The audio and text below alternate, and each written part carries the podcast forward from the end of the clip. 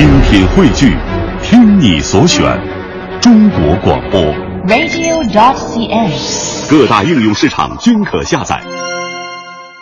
今日文娱知多少？欢迎收听强言道。大家好，我是徐强。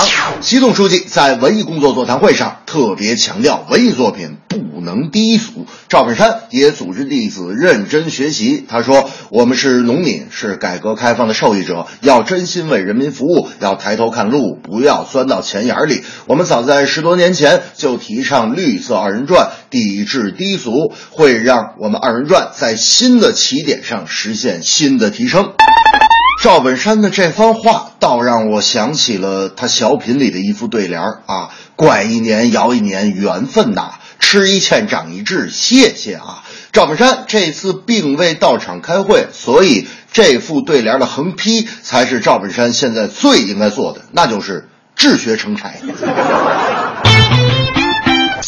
十月二十一日凌晨，有微博爆料，演员李一晓日前在横店与朋友聚会时，被演员叶璇的宠物狗阿拉斯加撕咬，头部和耳朵伤口缝线多达二十余针。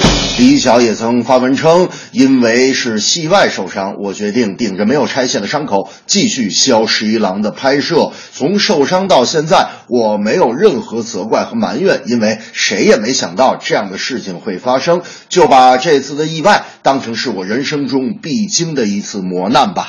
我觉得这叶璇也是，你说参加聚会这样的公共场合带什么狗啊？其实带狗倒也行，你得在家里把这狗训练好了，你就不如人家大明。